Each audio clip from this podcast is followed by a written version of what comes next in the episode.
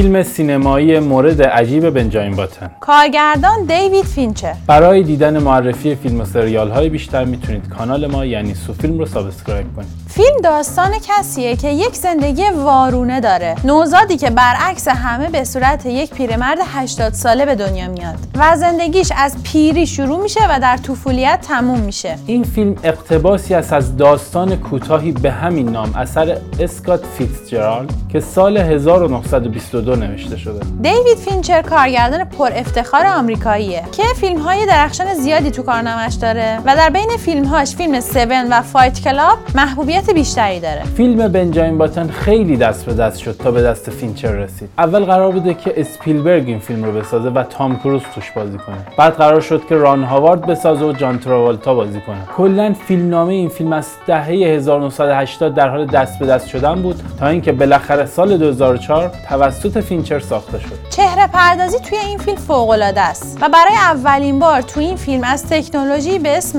مووا کنتور استفاده شده تا بتونن کاراکتر برد پیت رو در دوران نوزادی بسازن و به خاطر همین نوآوری هم جایزه جلوه های ویژه رو در اسکار گرفت.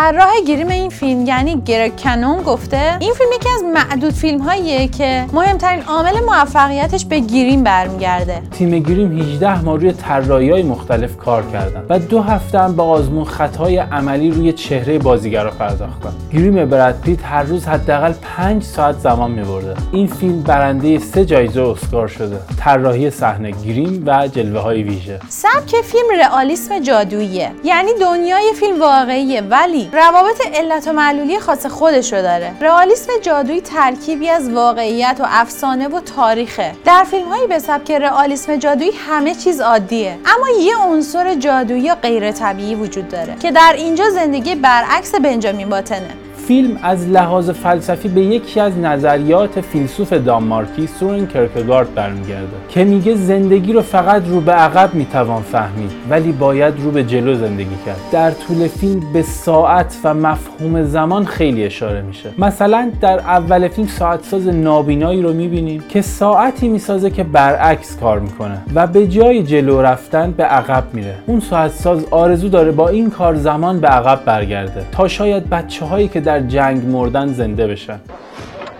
I made it that way.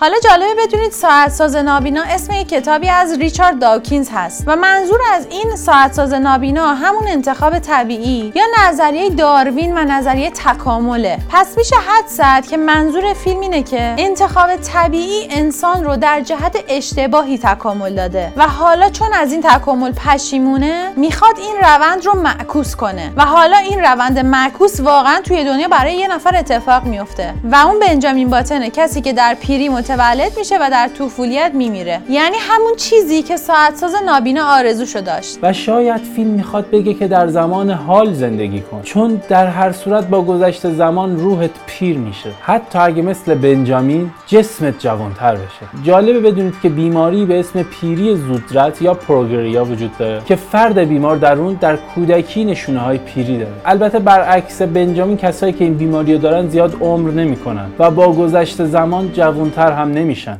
They also have low bone density, what in adults we call osteoporosis. پدر بنجامین که یه همچین بچه‌ای رو نمی‌خواد اونو سر راه یه خیر می‌ذاره که اون خیر هم متصدی خانه سالمندانه حالا بنجامین که در روز تولدش ظاهر یک پیرمرد رو داره محل زندگیش هم مثل یه پیرمرد خانه سالمندان میشه I thought I was like everyone else there. Old man in the twilight of his life.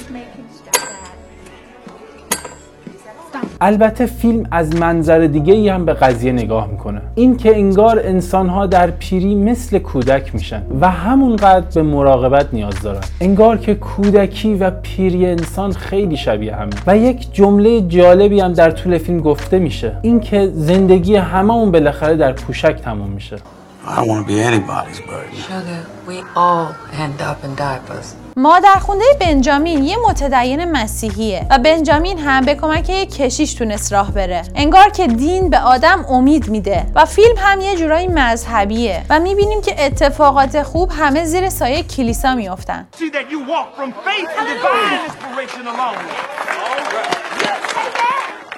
کاراکتر آقای اوتی میگه که در قفس با میمون ها زندگی می‌کرده I'm in the monkey house at Philadelphia Zoological Park.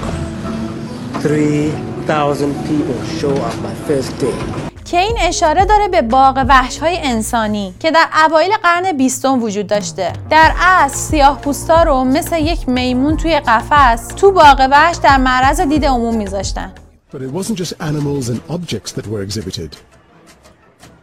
Live human beings were put on display. آقای اوتی مثل بنجامین مورد عجیبی بوده و این فیلم پر از این آدم های عجیبه مثل مردی که گفت هفت بار بهش ساقه برخورد کرده ولی نمرده این کاراکتر این دیالوگ رو در طول فیلم بارها بیان می‌کنه I've been struck by lightning seven times. Once when I was repairing a leak on the roof. جالبه بدونید که این اتفاق واقعا رخ داده آقای روی سالیوان که اسمش هم در کتاب گیناس ثبت شده واقعا هفت بار بهش سائقه برخورد کرده ولی نمرده Roy Sullivan is a man who allegedly got it down to a science. Seven goddamn times. انگار که تا وقتش نرسه آدم نمیمیره حتی اگه طبیعت علیهت باشه مثل بنجامین کلا آدم نمی‌دونه چی در انتظارشه و در زندگی چند بار سائقه بهش برخورد می‌کنه قسمت و سرنوشت در دین به همین گفته میشه که در فیلم هم بهش اشاره میشه Must be fate. No, no, what did they call it? Kismet. دیزی همسر بنجامین هم به همین تقدیر و سرنوشت معتقده و عاشق رقصه به دنبال یه آزادی و رها شدگیه و خیلی کاراکترش آدم رو یاد جنی تو فیلم فارست گامپ میندازه But they do.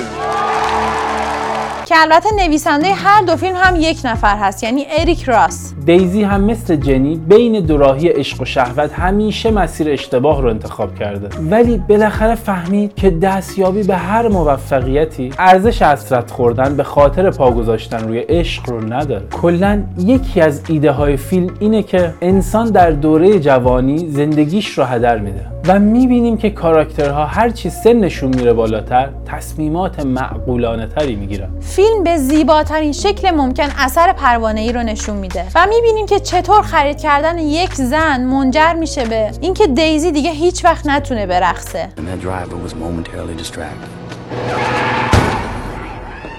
And that taxi hit Daisy.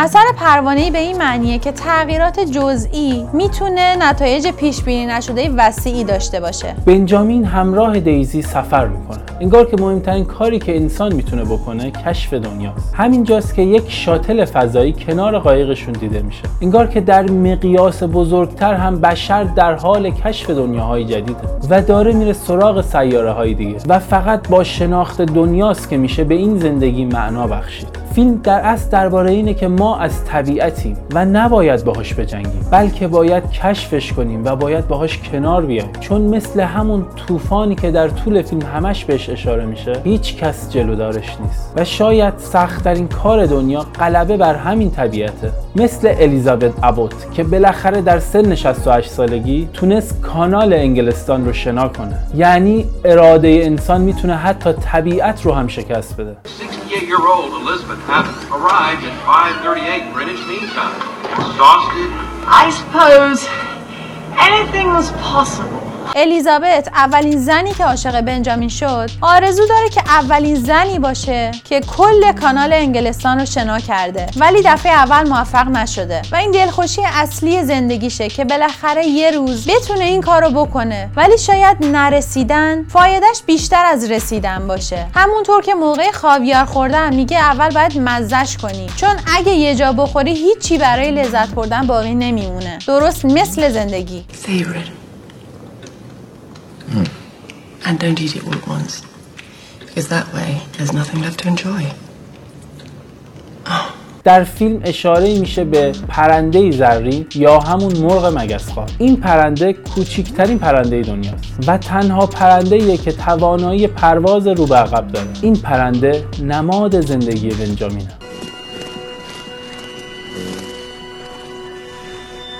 I've never seen a hummingbird that far out to sea. در فیلم می‌بینیم که دیزی برخلاف دکترها حدس می‌زنه که بچهش دختره. و می‌بینیم که حق با دیزی بوده و انگار که دکترها همیشه در حال اشتباه کردنن. مثل همون دکتر که گفت بنجامین به زودی میمیره اما نمرد و زنده موند Some creatures aren't meant to survive. مفهوم اصلی فیلم در سکانس پایانی نمایش داده میشه که هر کسی توی این دنیاست که کار خودش رو انجام بده بعضیا میرقصن بعضیا شنا می‌کنن بعضیا دکمه می‌سازن که اینجا منظور تاکید به نام خانوادگی بنجامینه Some people born to river. Some swim. Some no buttons. که اگر هر کدوم از اینها نباشن دنیا انگار یه چیزی کم داره. وجود همه ما به یک دلیلی هست. فقط باید بفهمیم اون دلیل چیه. و در آخر اینکه مسیرها متفاوته اما سرنوشت یکیه. یک نکته که درباره فیلم میشه گفت اینه که هر دوره از زندگی بنجامین برخلاف تایم طولانی فیلم خیلی سریع میگذره و قدرت همزاد پنداری باهاش رو کم می‌کنه. به طور مثال به عشق بنجامین به همسرش خیلی عمیق پرداخته نشده. جالبه بدونید که این سومین همکاری برد پیت با فینچره. و خیلی مشخصه که بازیگر مورد علاقه فینچره. دیوید فینچر فیلمسازی رو از کودکی شروع کرد و به مرور با تجربه در رشته های مختلف مثل طراحی صحنه و نورپردازی و کار در تلویزیون های محلی و حتی کارهای خدماتی به عالم فیلمسازی ورود کرد. فینچر تحصیلات آکادمیک فیلمسازی نداره و فیلمسازی رو خیلی تجربی یاد گرفته. اون کار خودش رو با کارگردانی موزیک ویدیو و ساخت تبلیغ های تلویزیونی شروع کرد Introducing the next iPhone. It's the iPhone you love.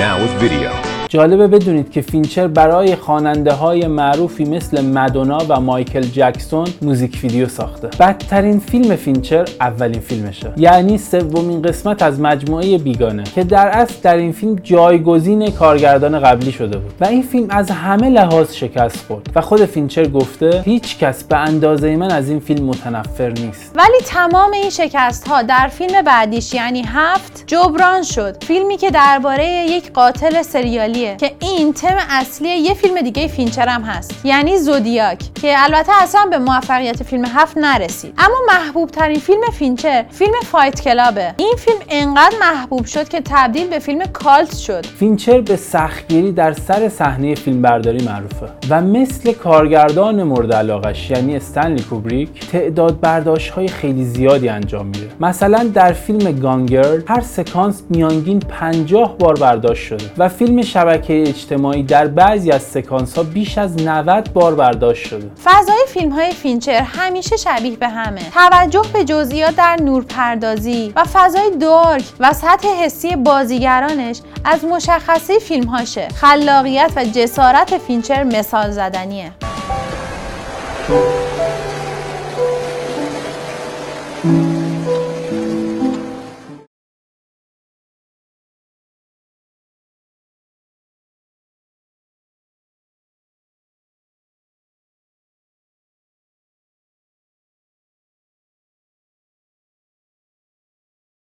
برای مشاهده این پادکست به صورت ویدیویی با آیدی یوتیوب ما سوفیلم و یا آیدی اینستاگرام ما سوفی underline couple مراجعه کنید.